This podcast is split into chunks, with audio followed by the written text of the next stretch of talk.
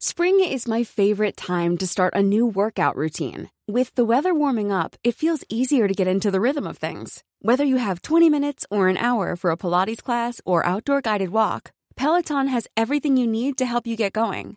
Get a head start on summer with Peloton at onepeloton.com. Hey, it's Ryan Reynolds, and I'm here with Keith, co star of my upcoming film, If, only in theaters, May 17th. Do you want to tell people the big news?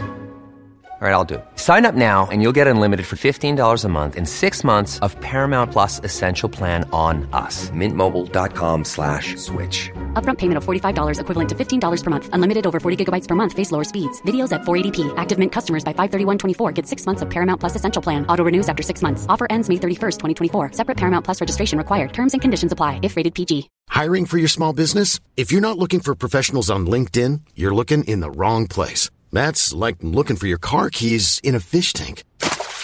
LinkedIn helps you hire professionals you can't find anywhere else, even those who aren't actively searching for a new job but might be open to the perfect role. In a given month, over 70% of LinkedIn users don't even visit other leading job sites. So start looking in the right place. With LinkedIn, you can hire professionals like a professional. Post your free job on linkedin.com slash people today.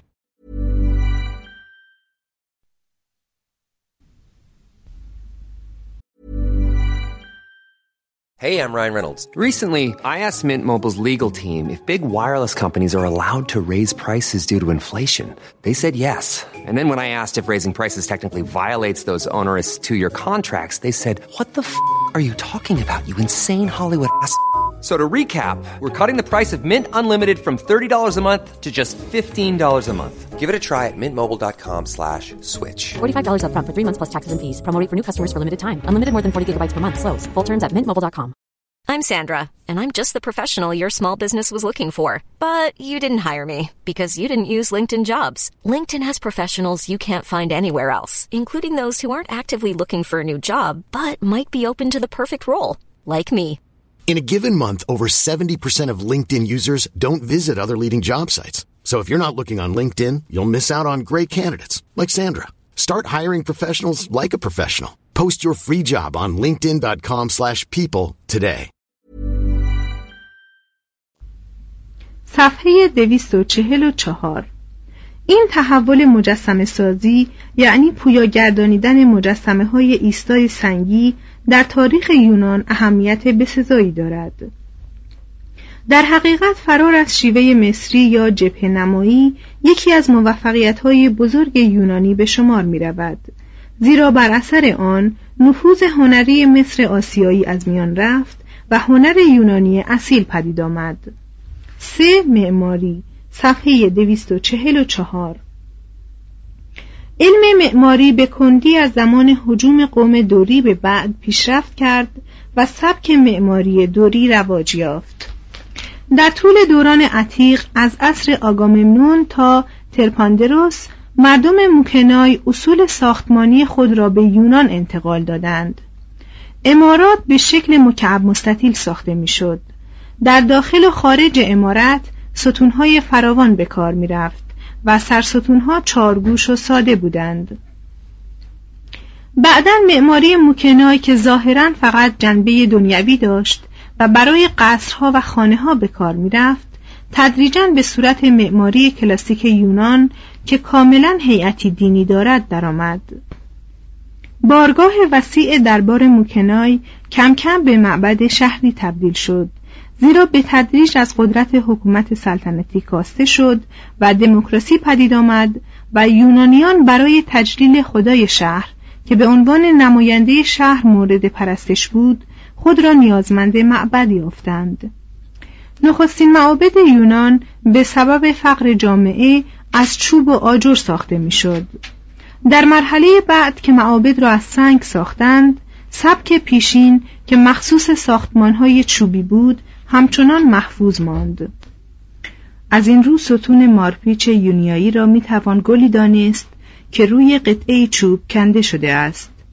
هرچه ثروت و سیادت یونانیان زیادتر شد بیشتر بر مصرف سنگ افزود و پس از سال 660 قبل از میلاد که راه تجارت یونان به مصر باز شد ساختمانهای سنگی به سرعت جای ساختمانهای چوبی را گرفتند.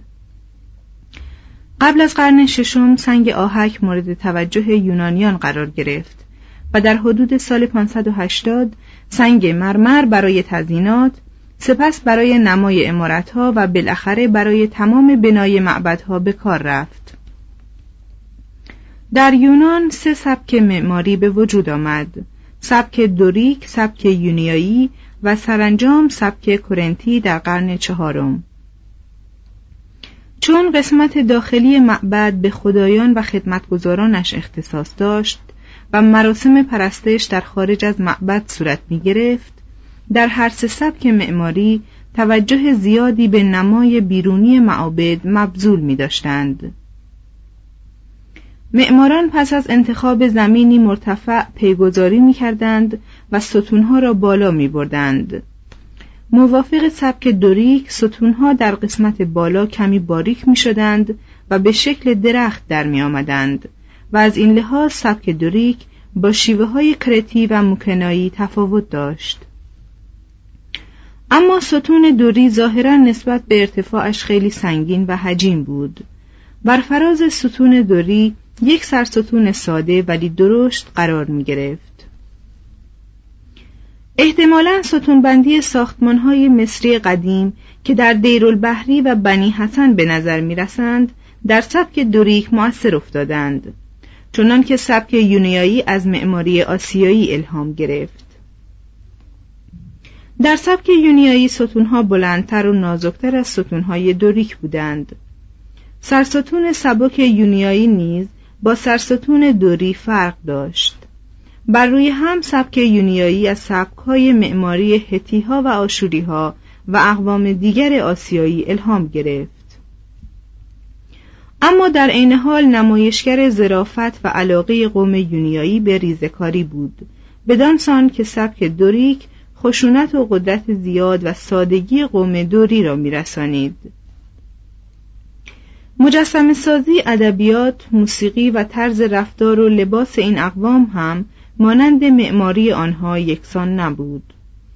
قوم یونیایی مانند قوم دوری با سنگ امارت می ساختند. اما معماری دوری مانند ریاضیات دقیق و خشک است در حالی که معماری یونیایی شاعرانه است. یکی شیوه شمالی یا نورودیک است و دیگری شیوه شرقی. یکی مذکر است دیگری مؤنث. معماری یونانی به وسیله ستونها هم زیبایی می و هم امارت را حفظ می کرد. سنگ های بزرگی که سرستونها را به یکدیگر پیوند می‌دادند در سبک دوریک جلوهی ساده داشتند ولی در سبک یونیایی مرکب از سه لایه بودند و بر فراز آنها قرنیزی مرمری با تزیینات زیاد به نظر می رسید.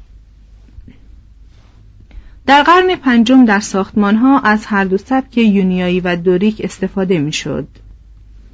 مجسم سازان در مسلس های واقع در زیر سقف امارات نقوش برجسته بسیار زیبا و جذابی می ساختند. پشت بام مفروش از آجرهای کاشی رنگین و به نوبه خود زیبا بود و آبروهای زیبایی داشت. در معابد معماری به حد اشباع از مجسم سازی بهره می گرفت. در میان ستونها و روی دیوارها و هر جای مناسب دیگر مجسمه به چشم می‌خورد. تمام یا قسمتی از امارت به وسیله نقاشان رنگین و منقش می‌شد. محتملا بیشتر زیبایی آثار هنری یونان از آنجاست که به مرور زمان از شدت رنگها کاسته است و تصاویر به صورتهای طبیعیتر در آمدند. شاید روزی نقاشی های امروزی نیز از همین لحاظ زیبایی بیشتری بیابند. این دو سبک رقیب در قرن ششم عظمت یافتند و در قرن پنجم به درجه کمال رسیدند و از لحاظ جغرافیایی کشور یونان را به دو بخش غیر مساوی تقسیم کردند.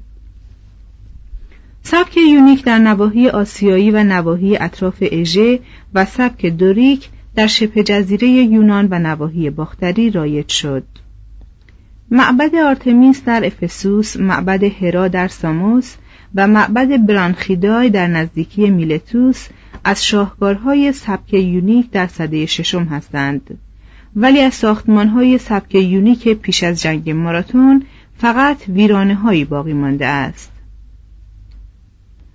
برخی از معابد کهن پایستون و سیسیل از آثار سبک دوریک در صده ششم به شمار می روند. از معبد عظیمی که بین سالهای 548 تا 512 با نقشه سپینتاروس معمار کورنت در دلفی ساخته شده آثار مختصری باقی مانده است. این بنا در سال 373 بر اثر زلزله فرو ریخت و مجددا مطابق نقشه قدیمش بازسازی شد و موقعی که پاوسانیاس از یونان بازدید کرد هنوز برپا بود. در آتن سبک دوریک رواج داشت و تقریبا در 530 پیسیستراتوس بر اساس همین سبک معبد زئوس را در دشت مقابل آکروپولیس بنا نهاد. پس از سال 546 که ایرانیان یونیا را گرفتند صدها تن از هنرمندان یونیا به آتیک مهاجرت کردند و سبک یونیک را در آتن رواج دادند. در پایان این قرن معماران آتنی هر دو سبک را مورد استفاده قرار دادند و زمینه دوره پریکلس را آماده ساختند. چهار موسیقی و رقص صفحه دویست و چهل و شش. کلمه موسیقی یا موسیقه در میان یونانیان اصلا به معنای بستگی به موسایها یا موزها یعنی الهگان هنر است. آکادمی افلاتون را موسیون یعنی موزه که امروزه بر مخزن آثار فرهنگی اطلاق می شود می نامیدند. زیرا به فعالیت های فرهنگی که مورد توجه خدایان هنر بود می پرداخت. به همین دلیل حوزه اسکندریه را که در حقیقت دانشگاهی برای پژوهش های ادبی و علمی به شمار می رفت موزه اسکندریه می خواندند. موسیقی در میان یونانیان همان اندازه رواج داشت که امروزه در نزد ما رایج است مثلا در آرکادیا تمام مردان آزاده تا سی سالگی به تحصیل موسیقی می پرداختند و هر کسی حداقل یک ساز می نواخت و کسی که نمی توانست آواز بخواند بیزوق محسوب می شد. یونانیان به اشعار لطیفی که همراه نغمه چنگ ترنم می کردند شعر چنگی می گفتند. کسی که شعر چنگی یا به اصطلاح امروزی ها شعر بزمی می ساخت آن را بر اساس یکی از دستگاه های موسیقی تنظیم می کرد و خود آن را به آواز می خواند. قبل از قرن ششم تقریبا هیچ اثر ادبی یونانی جدا از موسیقی وجود نداشت. تعلیم و تربیت و ادبیات و دین و جنگ همه آمیخته با موسیقی بودند. آهنگهای جنگی در تربیت نظامی نقش عمده ایفا می کردند و تقریبا آموزش همه دانشها به میانجی شعر صورت می گرفت. در قرن هشتم موسیقی یونانی به کمال خود رسید و صدها آهنگ و دستگاه به بار آورد. آلات موسیقی ساده و مثل امروز شامل ابزارهای ذهی و بادی بودند. نی تا زمان آلکیبیادس در آتن بسیار مورد توجه بود اما آلکیبیادس نیزدن را به ریشخند گرفت و معترض شد که گونه های نیزن به هنگام نیزدن به شکلی مزهک در می آید.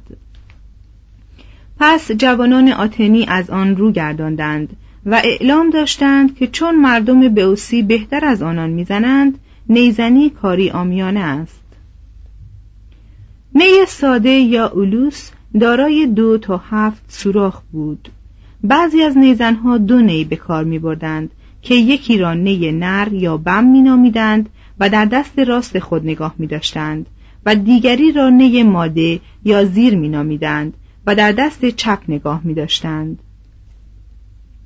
یونانیان کیسه ای به نی آویختند و بدان وسیله نی کیسه دار را به وجود آوردند. همچنین با پیوستن چند نی مدرج سازی موسوم به سورینکس یا نیلبک یا نیپان ساختند و نیز انتهای آن را گشاد کردند و جاهای انگشتان را بستند و بدین وسیله دست به اختراع شیپور زدند به گفته پاوسانیاس آوای نی آوایی حزناور به شمار می رفت و برای مرسی خانی و نوه سرایی استعمال می شد. ولی اولتریدای یعنی دختران نیزن یونان ظاهرا نوه سرایی نمی کردند. سازهای زهی با انگشت یا مزراب نواخته می‌شد و آرشه مرسوم نبود همچنین نوعی اود و چنگی مشابه گیتار داشتند که به هنگام خواندن شعر به کار می بردند. یونانیان داستانهای عجیبی راجع به موسیقی دوستی خدایان پرداختند گفتند که هرمس و آپولون و آتنه آلات موسیقی را اختراع کردند. آپولون چنگ خود را از روی نیهای مارسواس کاهن معبد الهه کوبل اختراع کرد و این افسانه میرساند که در تاریخ موسیقی چنگ بیش از نی اهمیت یافت. داستانهای دیگری درباره موسیقیدانان قدیم و سازندگان آلات موسیقی زبانزد یونانیان است. اولمپوس شاگرد مارسواس در 730 برخی از گامهای موسیقی را اختراع کرد. لینوس معلم هراکلس نوتهای موسیقی یونانی و بعضی از نواهای موسیقی را به وجود آورد. اورفئوس کاهن معبد دیونسوس کارهای عمده انجام داد. شاگردش موسایوس آواز را برای آدمیان موهبتی خوشایند می‌دانست. این استادان همگی در حوزه موسیقی صاحب کرامت بودند. از این گونه افسانه ها چنین برمیآید که موسیقی یونانی از لیدیا و فروگیا و تراکیا گرفته شده است. توضیح هاشیه موسیقی یونانی از لحاظ تعداد و تنوع گام پیچیده تر از موسیقی غربی بود. در گام دیاتونیک موسیقی غربی کوچکترین واحد نیم پرده است. در حالی که یونانیان در موسیقی خود ربع پرده هم به کار می بردند و دارای چهل و پنج گام هجده نوتی بودند که به سه گروه تقسیم می شدند. بر اثر ساده شدن موسیقی یونانی موسیقی کلیسایی قرون وسطا و موسیقی جدید غربی پدید آمدند. نواهای مهم موسیقی یونانی اینها هستند. نوای دوریایی که جدی است و روح نظامی دارد. نوای لیدیایی که رقیق و ساده است و نوای فروگیایی که وحشیانه و پرشور است. یونانیان مخصوصا فیلسوفان آن خواص اخلاقی و تربیتی و طبی مفید و مزری به نواهای موسیقی نسبت می‌دادند. مثلا می‌گفتند که موسیقی دوریایی انسان را دلیر و نجیب می کند موسیقی لیدیایی عواطف رقیق را برمیانگیزد و موسیقی فروگیایی باعث تهیج و سرسختی می شود Even on a budget, quality is non-negotiable. That's why Quince is the place to score high-end essentials at 50 to 80% less than similar brands. Get your hands on buttery soft cashmere sweaters from just 60 bucks, Italian leather jackets, and so much more. And the best part about Quince, they exclusively partner with factories committed to safe, ethical, and responsible manufacturing. Elevate your style without the elevated price tag with Quince. Go to quince.com slash upgrade for free shipping and 365-day returns. How would you like to look five years younger? In a clinical study, people that had volume added with Juvederm Voluma XC in the cheeks perceived themselves as looking five years younger at six months after treatment. Look younger, feel like you. Add volume for lift and contour in the cheeks with Juvederm Voluma XC. Reverse signs of aging by adding volume to smooth laugh lines with Juvederm Volure XC. For important safety information and to find a licensed specialist, visit juvederm.com. That's J U V E D E R M.com. Not for people with severe allergic reactions, allergies to lidocaine, or the proteins used in Juvederm. Common side effects include injection site redness, swelling, pain, tenderness, firmness, lumps, bumps, bruising, discoloration, or itching. There's a risk of unintentional injection into a blood vessel, which can cause vision abnormalities, blindness, stroke, temporary scabs, or scarring. Talk to a licensed specialist to find out if it's right for you. افلاتون اکثر نواهای موسیقی را موجد ضعف و فساد می‌دانست و می‌خواست موسیقی را در مدینه فاضله خود براندازد. ارسطو معتقد بود که موسیقی دوریایی برای تربیت جوانان مناسب است. توفرستوس اظهار می داشت که با موسیقی فروگیایی می توان اعضای بدن بیمار را بیدرد کرد. نوت موسیقی یونانی مرکب از 64 علامت و شامل حروف الفبا و خط و نقطه بود اندکی از نوتهای یونانی که باقی مانده اند نمودار ملودی هایی هستند نزدیک به ملودی های شرقی و از این رو به گوش مردم هند، چین و ژاپن خوشتر میآیند تا به گوش مردم مغرب زمین. ادامه متن سرود و آواز تقریبا در تمام شعون زندگی یونانیان راه داشت. مثلا در تعظیم دیونوسوس و آپولون و هر خدای دیگر سرودها و آهنگهایی می ساختند و برای متمولین مدایحی به نام انکومیا و برای ورزشکاران فاتح سرودهایی به نام ایپینیکیا یا سرود پیروزی می سرودند. همچنین آهنگهایی به نام سومپوسیاکا، اسکولیا، اروتیکا، هومنایوی، الگیای و ترونوی برای غذا خوردن، باده نوشیدن، عشق ورزیدن، زناشویی، سوگواری و خاکسپاری تنظیم می کردند. چوپانان آوازهایی به نام بکولیکا، دروگران آهنگهایی به نام لیتورسس، تاکنشانها آوازهایی به نام اپیلینیا، ریسندگان آوازهایی به نام ایولوی و بافندگان سرودهایی به نام الینوی داشتند. مانند مردم ساده ما در خانه و مهمانی و کوچه و خیابان نیز به ترنم ترانهایی که البته مانند اشعار سیمونیدس ادبی نبود می پرداختند. در جریان اعثار پیاپی موسیقی آمیانه و موسیقی رسمی پایاپای یکدیگر پیش رفتند. در نظر یونانیان عالیترین وجه موسیقی همسرایی یا حراره بود. همسرایی برای یونانیان از ارزش فلسفی و عاطفی عمیقی که انسان کنونی برای کنسرتو و سمفونی قایل است برخوردار بود دسته های همسرایان در جشنهای درو پیروزی و مراسم دیگر حاضران را به شور میافکندند گاه گاه در شهرها به هزینه صاحبان مکنت مسابقات بزرگی برای دسته های همسرایان برپا می‌شد. معمولا دسته های همسرا به وسیله هنرشناسان بر اشعار و آهنگهای زیبا دست میافتند و مدتها برای مسابقه تمرین می‌کردند. در این مسابقه ها به شیوه کلیسای یونان در زمان حاضر کسی منفردن سرود نمی‌خواند و خوانندگی با نوازندگی همراه نبود. قرنها گذشت تا یونانیان موسیقی سازی را با آواز همراه کردند. این موسیقی معمولا یک و پنج دهم از صدای خوانندگان بالاتر یا پایینتر بود. به این ترتیب موسیقی یونانی رفته رفته تکامل پیدا کرد و به عواملی مانند هماهنگی و کنترپوان نزدیک شد. رقص وقتی که به کمال خود رسید با آواز گروهی آمیخت. از این رو بسیاری از تعابیر موسیقی کنونی ما از رقص گرفته شده است. توضیح هاشیه واژه اروپایی ارکستر یا ارکسیس یونانی که اکنون به معنی دسته موسیقی است در اصل بر رقص دلالت داشته است.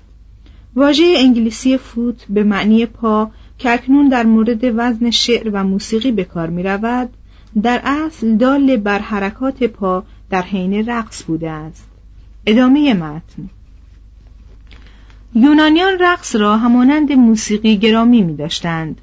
لوکیانوس چون نتوانست منشأ رقص را در زمین بیابد کوشید که رقص را بازتا به حرکات منظم اختران بشمارد هومر می گفت که دایدالوس محض رقص آریادنه صحنه ای ساخت و در طی جنگ تروا رقاصی نامدار موسوم به مریونس همواره و حتی در میدان کارزار به رقص می پرداخت و بدین سبب هیچ نیزهی به او اصابت نمی کرد. به نظر افلاتون رقص زاده شوقی طبیعی است برای ابراز شخصیت با حرکات بدن ارسطو بران بود که رقص حرکاتی است موزون برای نمایش امیال و صفات و افعال انسانی سقرات خود را با رقصیدن سرگرم می کرد و آن را می ستود. معتقد بود که رقص به همه اندامهای بدن صحت می بخشد. البته او به رقصهای خاص یونانی نظر داشته است. رقص یونانی با رقصهای ما غربیان فرق بسیار دارد. برخی از وجوه رقص یونانی محرک تمایلات جنسی است. اما برخلاف رقص های دو نفری امروزی برای هماغوشی مرد و زن صورت نمی‌گیرد. فعالیتی هنری است و مانند رقص های شرقی دست و بازو را به اندازه پا به کار می اندازد. رقص های یونانی همانند ترانه ها و سرودهای آنان فراوان بودند. نویسندگان قدیم از دویست رقص نام برده اند. از این جملند رقص های دینی مثل رقص های اسرار دیونوسیسی، رقص های ورزشی مثل رقص های گومنوپدیا در جشن جوانان اوریان اسپارتی، رقص های جنگی مثل رقص پرهیخه که جزو مشقهای نظامی به نونهالان آموخته می‌شد، رقص های تشریفاتی سنگین مثل رقص هوپورخما که در ضمن آن دو دسته به طور هماهنگ به خواندن و رقصیدن می پرداختند. از اینها گذشته مردم به مناسبت حوادث مهم طبیعی و اجتماعی به رقصهای گروهی گوناگون اشتغال می‌ورزیدند. همه این هنرهای زیبا یعنی شعر بزمی، آواز، موسیقی سازی و رقص در یونان قدیم با هم ارتباط نزدیک داشتند. اما از قرن هفتم به بعد کم کم به تخصص و استقلال گراییدند. پس شعر از موسیقی جدا شد. آرخیلوخوس که اشعار بزمی را بدون موسیقی می‌خواند پیشاهنگ دوره انحطاطی دراز است که شعر را به یک فرشته بال شکسته خاموش مبدل کرد رقص های گروهی هم تجزیه شدند. به این معنی که از آن پس آواز گروهی بدون رقص صورت می گرفت و رقص بدون آواز. لوکیانوس اعلام داشت که رقص این ورزش سخت نفس را به تنگی می اندازد و در نتیجه به آواز خواندن آسیب میرساند. همچنین موسیقی نوازانی به وجود آمدند که آواز نمیخواندند و با اجرای قطعات زیبایی که به سرعت اجرا می کردند مورد استقبال مردم قرار می گرفتند. بعضی از موسیقیدانان معروف از قبیل آمویبوس آوازخان و چنگ نواز هر بار که هنر خود را به مردم عرضه می داشتند معادل شش هزار دلار می گرفتند. ولی البته نوازندگان گمنام به سختی زندگی می کردند. موسیقیدانان مانند سایر هنرمندان در طی همه نسلها از افتخار گرسنگی برخوردار بودند. در یونان کهن بزرگترین شهرت نصیب کسانی می‌شد که در چند هنر مهارت داشتند و ماهرانه می توانستند آواز گروهی بسازند و ساز بنوازند و به تنظیم رقص پردازند. هنرهای مرکب اینان شاید به مراتب بیش از اپراها و ارکسترهای امروزی هماهنگی داشت از این زمره باید ترپاندروس، آریون، آلکمان و استیخوروس را نام برد معروفترین این هنرمندان آریون است. یونانیان راجع به او افسانه ای دارند. می‌گویند که چون از تاراس رهسپار کرنت شد ملاحان پولش را سرقت کردند و به او گفتند که دو راه در پیش دارد و باید یکی از آن دو را برگزیند.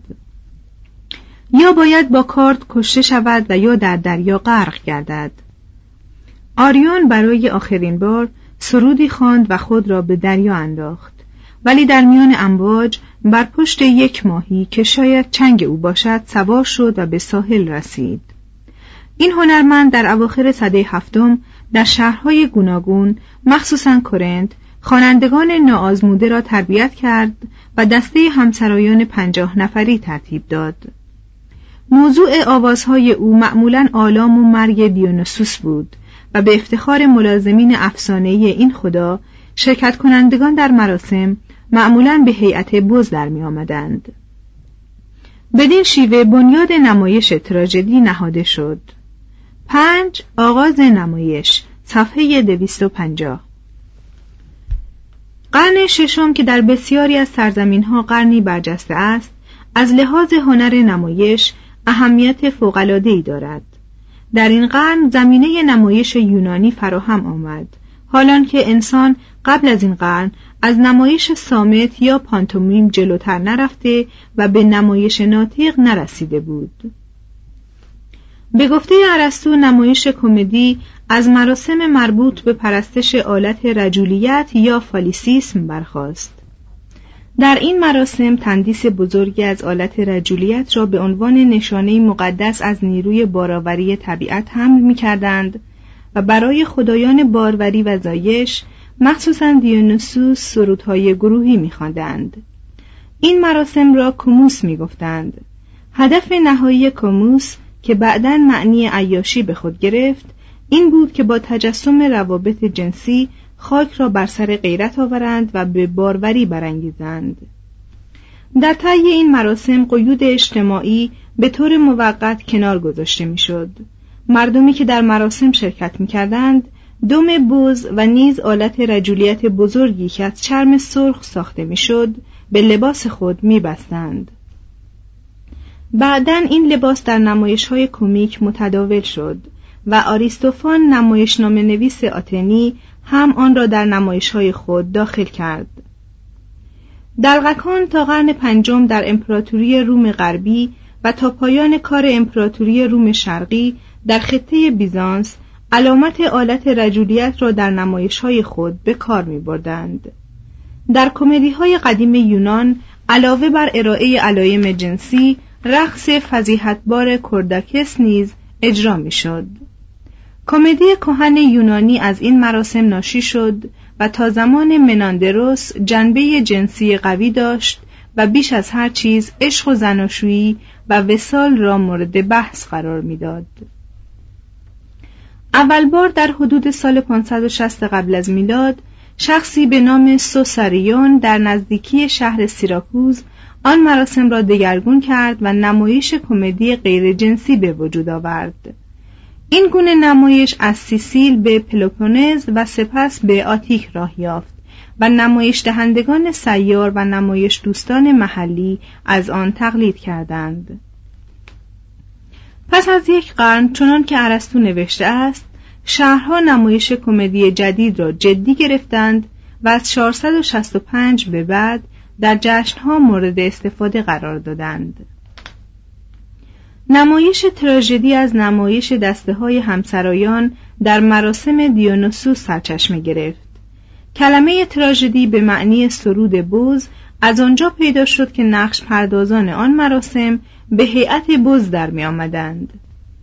مراسم دیونوسوس تا زمان اوریپید اساسا مزهک بود و چنان که ارسطو می‌گوید مدتی طول کشید تا نمایش تراژدی از خلال قطعات کمیک بیرون آمد و استقلال یافت مسلما عوامل بسیار در ظهور تراژدی دخالت داشتند از جمله پرستش مردگان و تجسم برخی از حوادث خدایان مانند تولد زئوس ازدواج زئوس با هرا مسایب دمتر و پرسفونه و از اینها مهمتر در پلوپونز و آتیک مرگ و رستاخیز دیونوسوس. این گونه نمایش ها را به یونانی درومنا می گفتند که به معنی ماوقع یا رویداد است و کلمه درام به معنی نمایش از آن مشتق شد. نمایش تراژدی در نواحی متعدد پدید آمد. من جمله در سیکوون که تا عصر کلیستنس به یاد آلام آدراستوس شاه باستانی آن دیار سرودهای گروهی میخواندند و در ایکاریا که بوزی را نصار دیونوسوس می‌کردند. شاید سرود بوز که معنی واژه تراژدی است در ابتدا مناجاتی در مورد این خدا بوده است. در آتن نمایش های کمدی و تراژدی جزو مراسم جشن دیونوسوس بود و تحت ریاست کاهنان آن خدا در تماشاخانه به نام او و به توسط بازیگرانی به نام هنرمندان دیونوسیسی اجرا می‌شد. مجسمه دیونوسوس را به تماشاخانه می آوردند و در برابر صحنه میگذاشتند تا او نیز از تماشای نمایش لذت برد پیش از شروع نمایش حیوانی را برای خدا قربانی می کردند و صحنه به صورت معبدی مقدس در می آمد. اگر در تماشاخانه خطایی از کسی سر می‌زد او را به عنوان ناقض قوانین دینی به مجازات می رسندند. همانطور که تراژدی در جشن دیونوسوس اهمیت داشت کمدی فعالیت اصلی جشن لینایا که آن هم به دیونوسوس مربوط بود به شمار می رفت.